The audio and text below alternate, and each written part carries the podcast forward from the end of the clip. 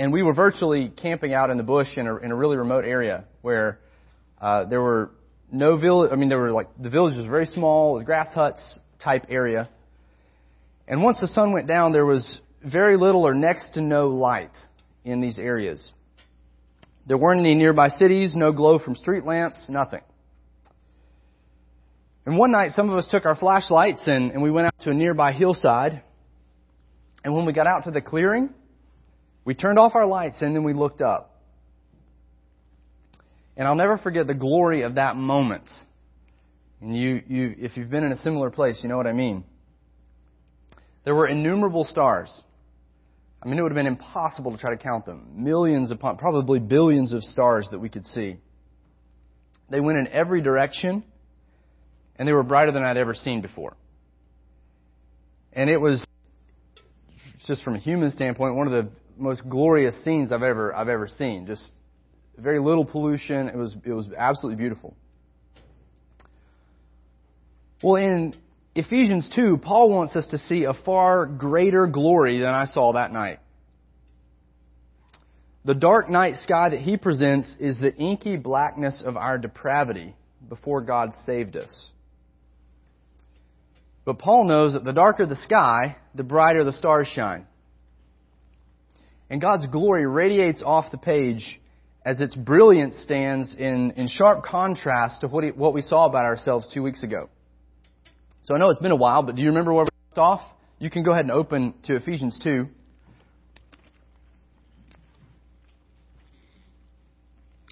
Two weeks ago, we, we started a, a little two part series in this chapter of Ephesians. We're calling it From Death to Life, because that's what Paul describes for us. And he, he forced us in the opening verses of that chapter to look deeply into our former condition what we were before Jesus saved us. In verse 1, he tells us that we were dead in our transgressions and sins, like spiritual cadavers. We were completely unresponsive to God. We may have had some religiosity, but God was distant and boring to us. He was someone we would think about later, or, or vaguely relate to in some kind of emergency prayers. And that's because what really excited us, what got us going, what kind of revved the engine of our hearts, was the world and the things in the world and the things the world promised us. It's what we live for, Paul said in this, this opening, the opening verses of this chapter. And although we, we thought we were free, you know, in and of ourselves, with our own free will, we thought we were free to pursue a life of sin, whether in secret or out in the open we were really enslaved to Satan. That's what Paul says. We were held captive to do his will. But lest we kind of think of ourselves as the victims here, Paul doesn't get us off the hook that easily. We weren't forced against our own will to rebel against God. Paul said we gladly carried out our sinful desires. And that's because the very core of who we were, our very natures were corrupt.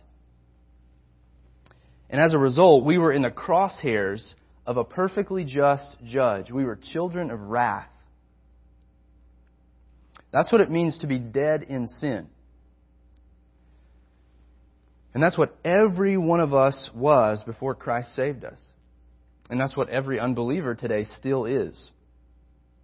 We weren't flailing around in the ocean, needing to be rescued, just waiting on a life preserver so that we could grab it. We were dead at the bottom of the ocean, needing life, needing resurrection. Christ needed to swim down there, get us, bring us up to shore, and breathe new life into us. According to Paul, that was our spiritual state before God saved us. And we need revelation to tell us that. None of us would come to that conclusion on our own. It's totally foreign to, to how we think. But Paul, in that, in that opening three verses doesn't want to leave us there. He was headed somewhere with that description. He was presenting the black backdrop to the glory, the great glory of our salvation. And it's just my absolute joy and privilege to work through this part two uh, of the series today. I mean, it, it is, it is thrilling. if our, our former condition was worse than we thought it was, and it is, what God has done for us to save us is better than we would ever dare to dream.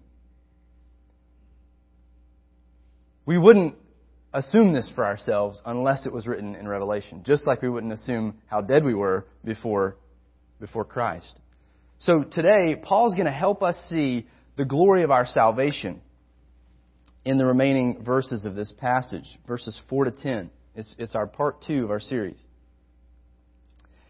And just as we get going, if you're a believer in Christ today, just, I'll give you the application up front, okay? The net effect of this message should be to encourage you to the very end of your longest toe, alright? Like that should be, that's the goal of what Paul wants for you and what God wants for you out of this passage this morning. Christ wants to communicate to you the glory of his love for you if you're a believer in Jesus this morning. It's pride not to receive this. It's pride not to glory in it. It's pride not to thank Him for it and fall at His feet in worship as a result of it. It's unbelief to refuse Him who is speaking to you today to think that you're too bad or too sinful or too undeserving to receive the full radiance of the love that we're going to hear about. And if you're not a believer today, if you're faking the Christian life or kind of wandered in, whatever reason, you're here providentially, and you're what Paul describes in verses 1 through 3. You're still in that condition. But I'm praying that the Lord would use that description there and in this one today, just like He has in millions of other lives, to awaken your heart and to experience what we're, what we're going to hear about today the glory of the good news of the gospel. And I pray that the Lord draws you by the glory of His love this morning to seek to be among those, to be among those whom Christ has saved. And you can be. So, where are we headed? This morning, Paul's going to answer three questions. Three questions about our, our glorious salvation. And before we launch in, let's just let's let's read the passage again so it can be fresh in our minds. Look in verse 1, chapter 2. And you were dead in the trespasses and sins in which you once walked, following the course of this world, following the prince of the power of the air, the spirit that is now at work in the sons of disobedience, among whom we all once lived in the passions of our flesh carrying out the desires of the body and the mind, and were by nature children of wrath like the rest of mankind. There's our black backdrop. But God, being rich in mercy, because of the great love with which He loved us, even when we were dead in our trespasses, made us alive together with Christ. By grace you have been saved, and raised us up with Him and seated us with him in the heavenly places in Christ Jesus. Why?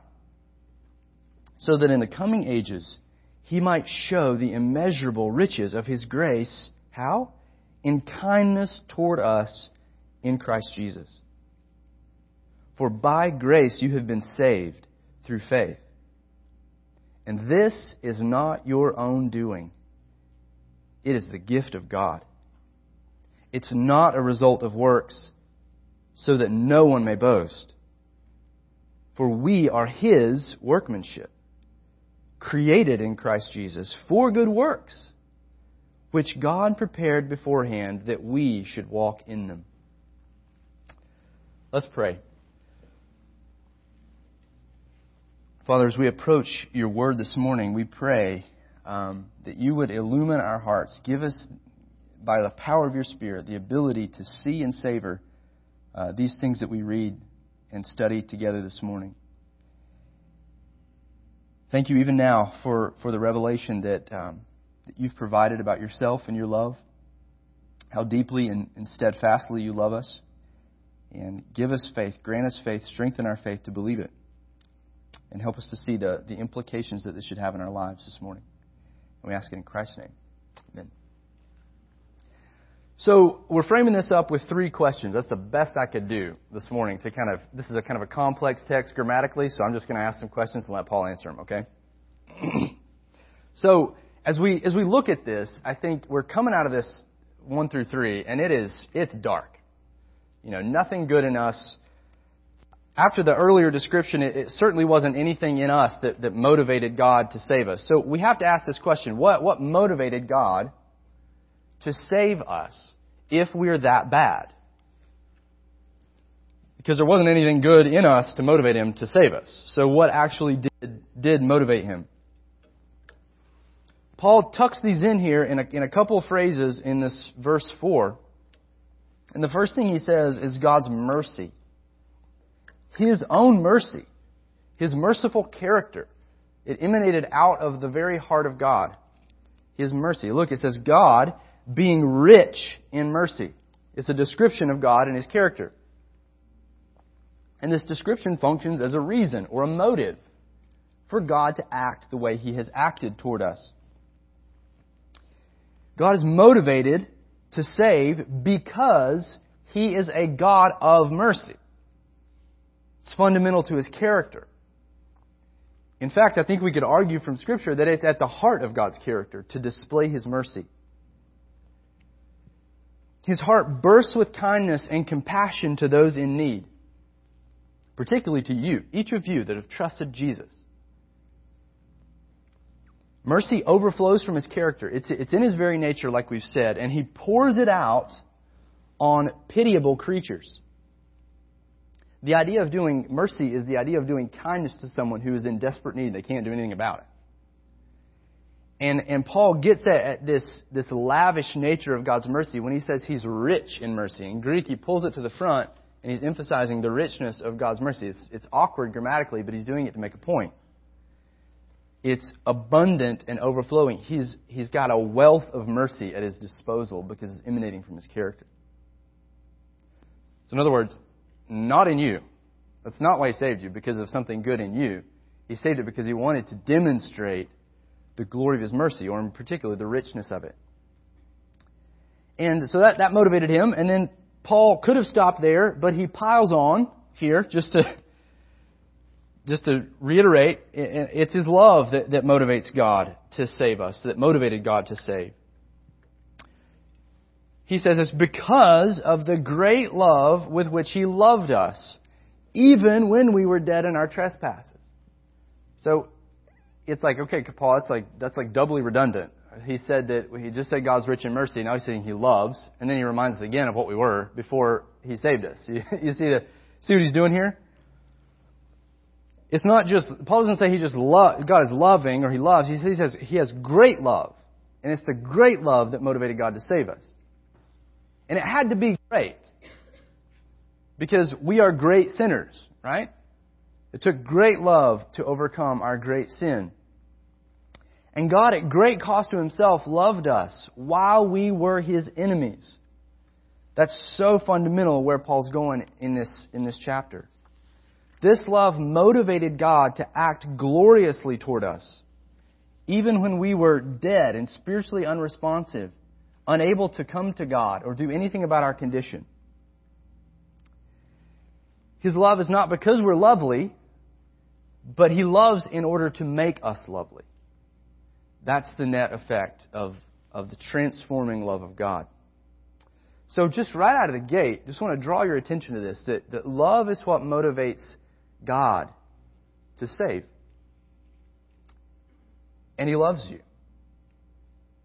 He loves you with an eternal love that never changes, never diminishes, it doesn't grow weary, He doesn't grow tired of you if you're a believer in Jesus. You experience the full brightness of His love always, at all times, in every place, under every circumstance. Because it's not contingent on you. It's contingent on the God who loves and His will and on the Christ that you're, that you're hidden in. he loves you like He loves His Son, and that's what it means to be in Christ that we've been seeing in this, this book. So, God's motive in our salvation is His merciful love, His mercy and His love working together in our lives, Paul says here in this text. Leads us to another question. So, what exactly did God do for us? How does He describe it in this passage? Paul describes it in a lot of various ways in his letters, and the New Testament describes it in with metaphors and different things. But in particular, in this text, how does Paul describe it? Well, the main verbs are God, in, or the, the, the subject is God in verse 4. And look down in the middle of verse 5. God made us alive, number one, together with Christ. Verse 6, He raised us up with Him and seated us with Him in the heavenly places. Those are the three descriptions here of what God has done for us. These three main verbs He's, he's made us alive, Paul says. He's raised us up with Christ and seated us with Him in the heavenly places.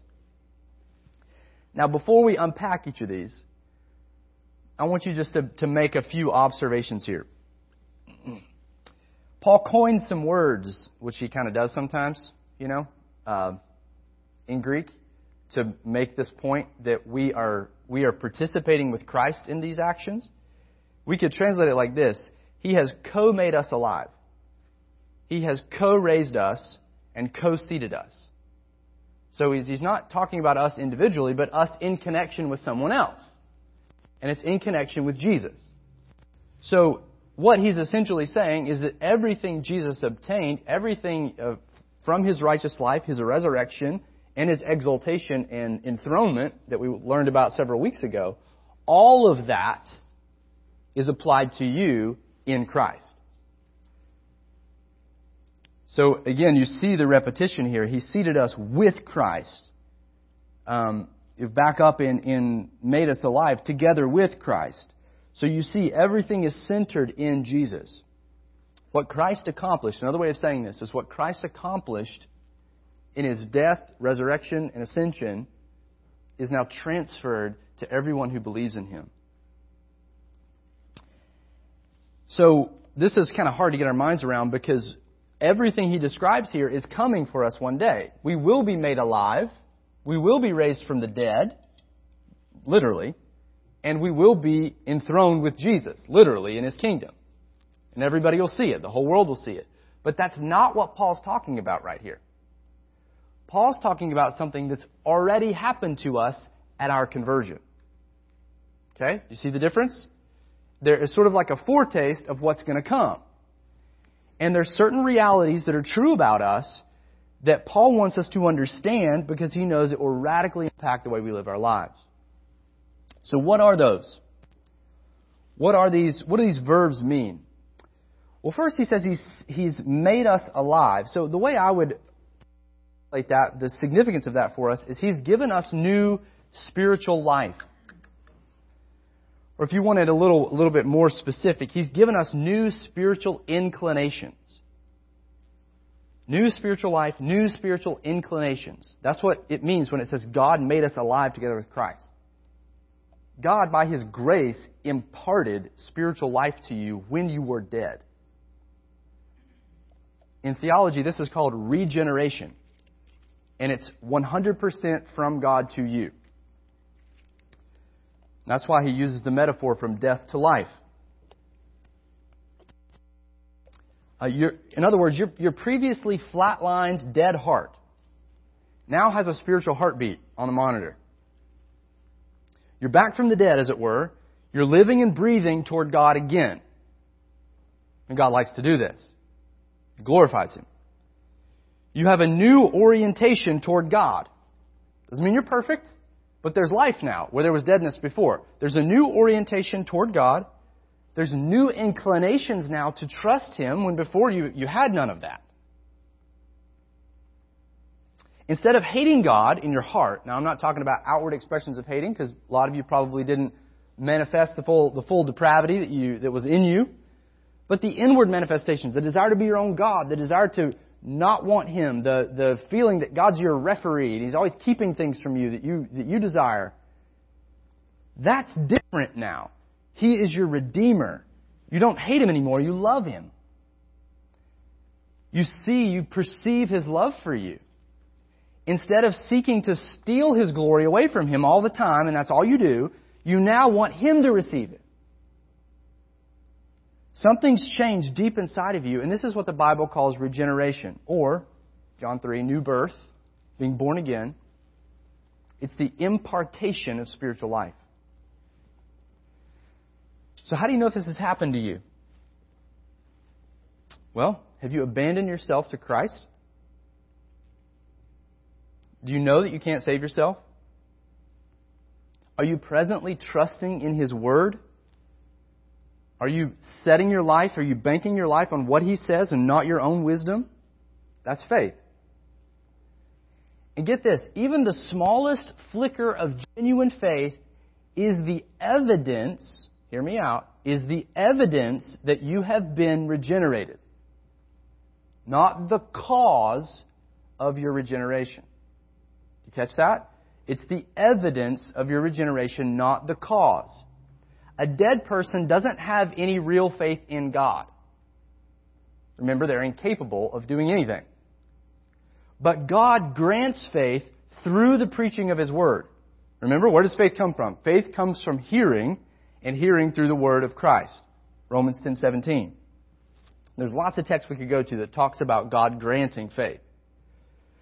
But faith, it's not like it comes later on in the process of conversion. It's right there as you're being born again.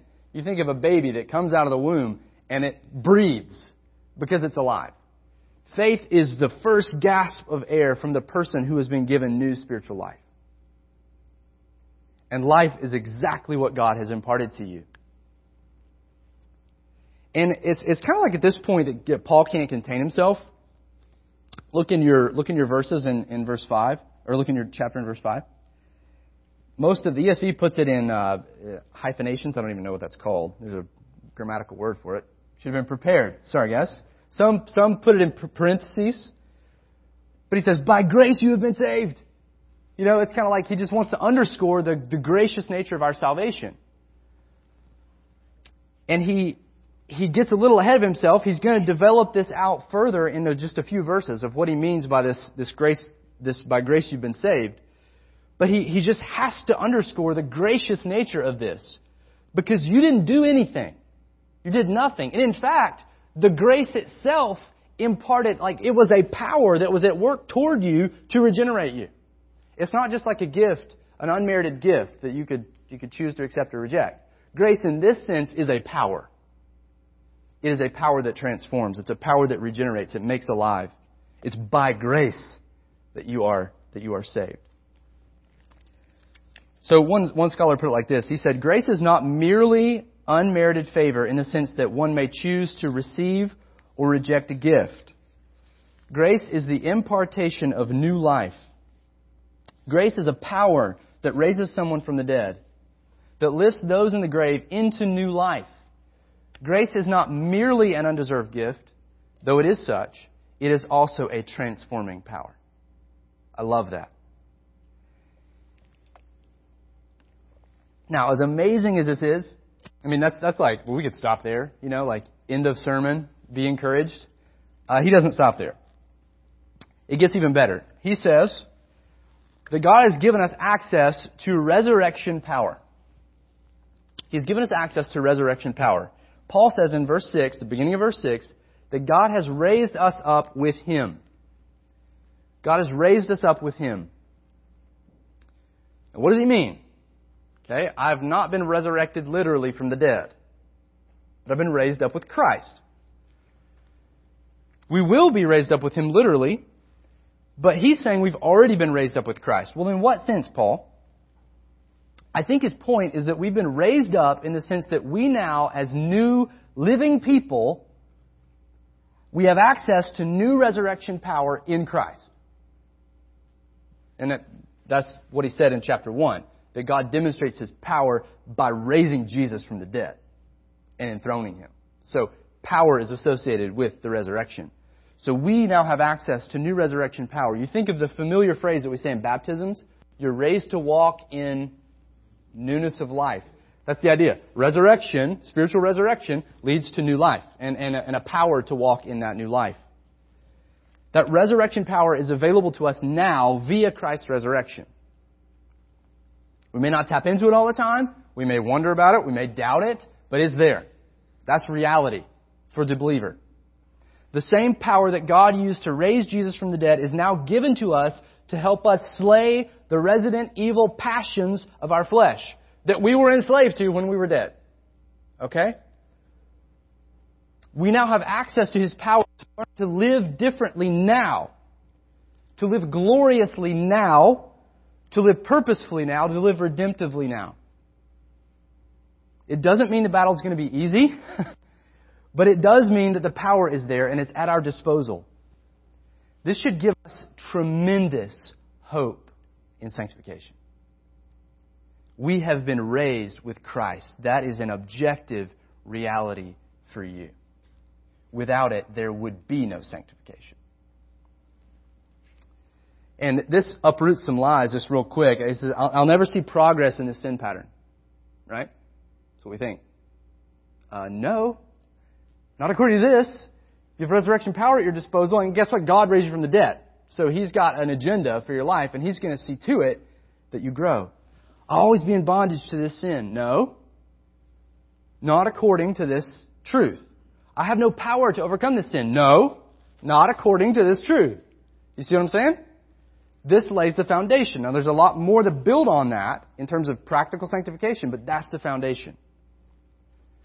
So that's amazing. He's given us access to resurrection power. And then, number three, now this is interesting. He has given an unthinkable position. He's given us an unthinkable position. Paul says, We have been seated with Christ in the heavenly places in Christ Jesus. We've been seated with him in the heavenly places in Christ Jesus. What's he talking about? We pull up a chair to Christ's table. Uh, what, what does he mean by this? Well, remember back in chapter 1, when Paul, say, Paul says, just look back there with me in verse 20. He's talking about the power of God and the power that he worked in Christ when he raised him from the dead and seated him where? At his right hand. That's on a throne in the heavenly places, and then he underscores this far above all rule and authority and power and dominion. Meaning, Christ is in control of everybody and everything. Okay? He's, he, he is reigning over everything. Demons included. And he says here that we are seated with him in the heavenly places. So what does this imply? Okay, well, I'm, I'm not that's coming in its fullest sense one day. As I reign with Christ, Paul says we'll judge angels. We will execute his government and governance over the new creation. That's all coming. But we get a foretaste of it now. So I think it implies things. I didn't write these on the, on the PowerPoint, so you can write them down. I think it, this, this implies that we've been liberated.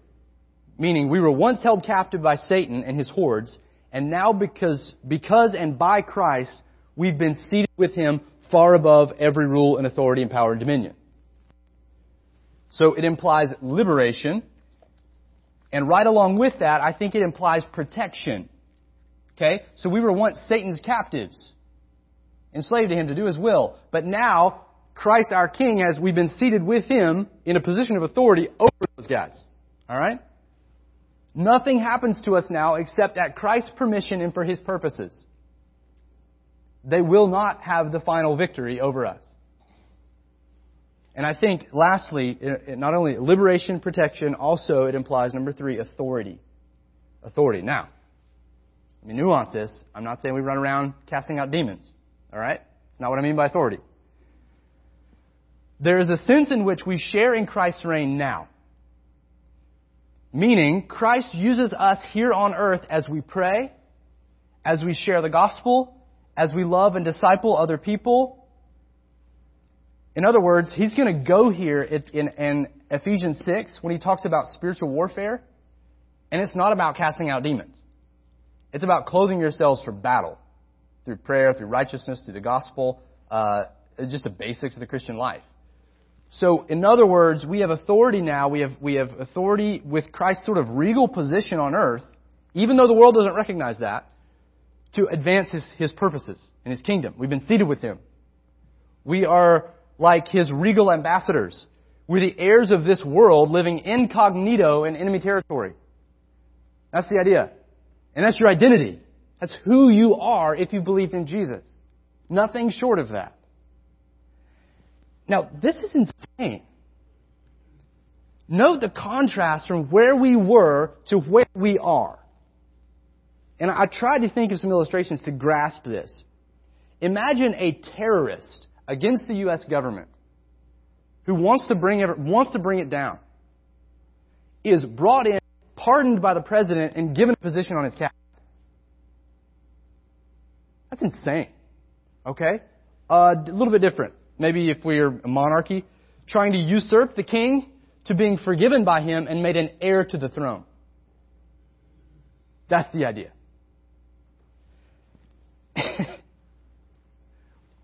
Why? Why that? That's our next question. Why did God do this? And Paul wants us to be really clear about this. He doesn't want any confusion about why God has chosen to do it this way. Number one, He wants to make us eternal children of His grace. You are, if you believed in Jesus, an eternal trophy of His grace to be put on display and marveled at in the new heavens and the new earth. Not you being marveled at, but you because of what you represent. The grace of God. Look in verse 7. He did this so that in the coming ages he might show the immeasurable riches of his grace in kindness toward us in Christ Jesus. God saved us like he did, so that throughout eternity he can showcase something. Paul calls it the immeasurable riches of his grace. By the way, that's a great little phrase for the book of Ephesians the immeasurable riches of his grace. But did you get that?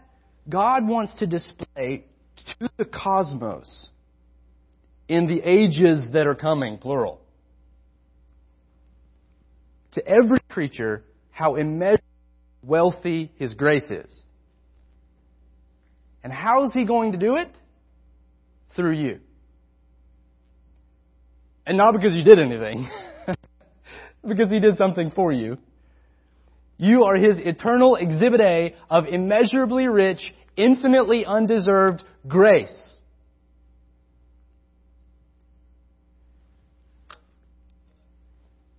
And He will continue to lavish you with His kindness throughout eternity to continue to reinforce this. Every single one of God's created creatures, His innumerable angels, the seraphim and cherubim, they will all look to you to see how gracious God is, and that's why He saved you like He did. Isn't that unspeakably good news?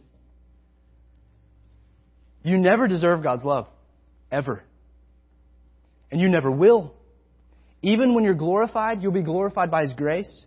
Eternally, you never deserve His love. And He will always give it. It will never abate or diminish. And it's all because He's supremely glorified by being kind to you.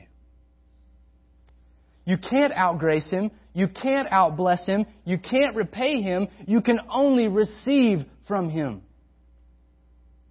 That's how He's designed it. Isn't that astonishing? And that's His initial answer to why. Continues. He gives us a few more answers, and we've got to cover these quick. The next one is to eradicate all our pride. To eradicate all of our pride. We can, um, well, we already feel this already, don't we? Um, hard to be proud standing in, standing in this position. But Paul takes two verses to say this directly and emphatically. It's like we need this iterated and reiterated for some reason, i.e., our pride that we continue to struggle with on a daily basis. All right, so look in verse 8. For by grace you have been saved through faith, And this is not your own doing. It is the gift of God. You say it differently. Not a result of works. Why? So that no one may boast. So that no one may boast. No boasting is allowed except in Jesus in the new heavens and the new earth. That's how God has designed it. Paul drives home the fact that we contribute absolutely nothing to our salvation. All we do is come with empty hands to receive it. That's faith. That's what he means. We're saved by grace through faith. And Paul, in the grammar of this text, take it's a little too long to explain this now, but he he includes faith as part of the package gift. Well, why don't I try to give it a shot? This is not of yourselves, where he says that right there. If you see it, uh, this is not your own doing, at the middle of verse 8. The word this in Greek is a demonstrative neuter pronoun. The words grace and faith, the nouns grace and faith, are feminine. And in Greek, the neuter, if he wanted to pinpoint one of those, he would have used the same gender. But he didn't. He used a neuter demonstrative pronoun, which means he's referring to the whole previous clause. The package, the gift, which is salvation by grace through faith, is a gift. So that no one may boast. What's he saying? Even our faith, even us coming with, being willing to come with empty hands to receive it is a gift. And this undercuts human pride at its most fundamental level. It eradicates all of our arrogant boasting before God. This is why works based religions are such an affront to God. And this is why we must work diligently in our hearts and in the church to eradicate pride. Only boasting that should be taking place is bragging on our Lord. And finally, the last answer for why Paul saves us the way he does is to enable us to live as his new humanity. to enable us to live, to live in good works as his new humanity. Look in verse 10. For we are his workmanship, created in Christ Jesus for good works, which God prepared beforehand. Can't even boast in those. Uh, which God prepared beforehand that we should walk in them. So we're not saved by works, but we're saved for works. But in particular, he's saying God did it this way. He, he imparted new life to us to enable us to live as his new humanity. God resurrects a new kind of human for himself. Paul ends this section by calling us God's workmanship. And he, in, in this, this verse, he brings in a new metaphor, and it's kind of implicit. It's hard to see because we're already seeing resurrection, life, new life. But he brings in the creation metaphor. He uses language that's reminiscent of creation when God made all there is out of nothing. And what Paul is saying is that our conversion is nothing short than a recreation. The beginning of the restoration of humanity to the way that God always intended it to be. And he's going to blow this out in the next few verses in the rest of this chapter about the new humanity that he's, that he's created. So we're going to see that next week, Lord willing. So what does he intend from this new humanity? Pretty clear. That we pursue good works now from our new nature. We are outfitted, if you will, for good works now. Because we've got a new nature. That's not just inclined to sin all the time. Before, we couldn't truly do good works in a way that pleased God. But now we can. And this is all part of God's plan. Even our obedience is part of God's plan. He predestined to save us. We saw that in chapter 1. But He also predestined that we would grow in holiness. That's what He means. He, he marked them out beforehand. He, he's get, created these works beforehand for us to walk in. He wants us to progressively learn to live like people of the new creation. As this passage comes to a close, Paul has moved full circle. I want you to see this. Before we were saved, he said that we were dead and that we walked in sin. right? We walked. That was the meaning, it's a metaphor for the way we lived our lives.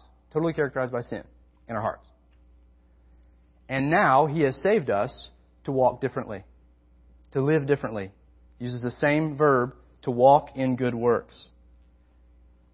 So the point is that He's taken us from death to life.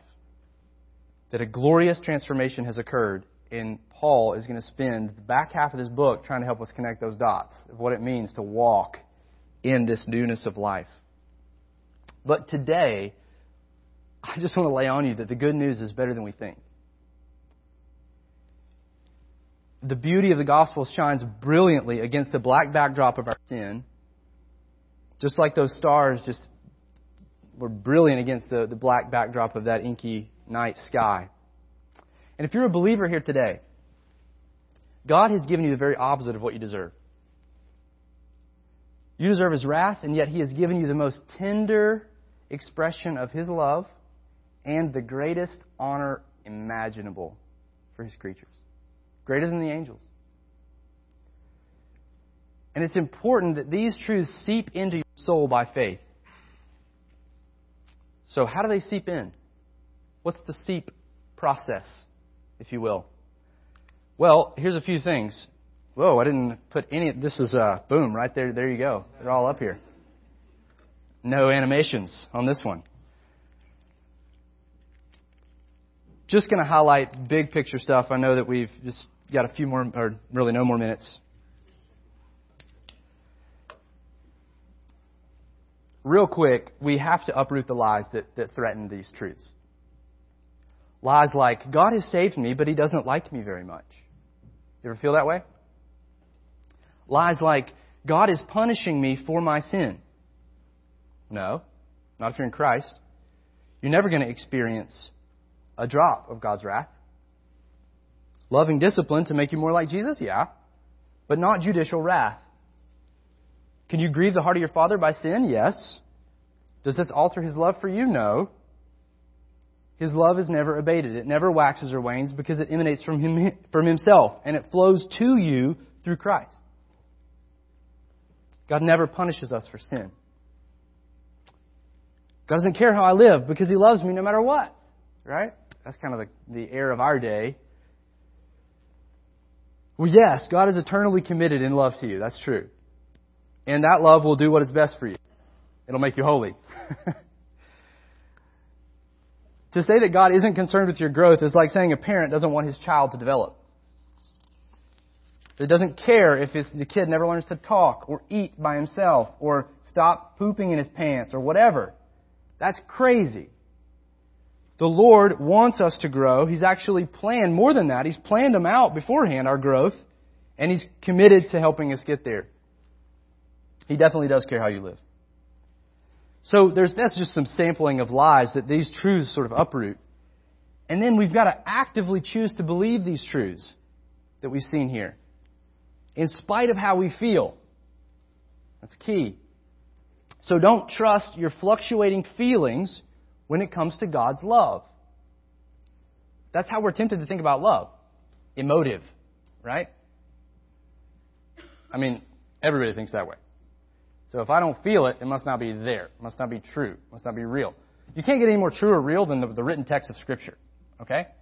So, we want to bank our lives on that, not on our fluctuating feelings when it comes to God's love. So there's an active choice to believe what we see here. And then there's an active choice to let these truths define your reality and govern your day to day existence. Meaning, when you wake up, you're going to have to fight to believe these things.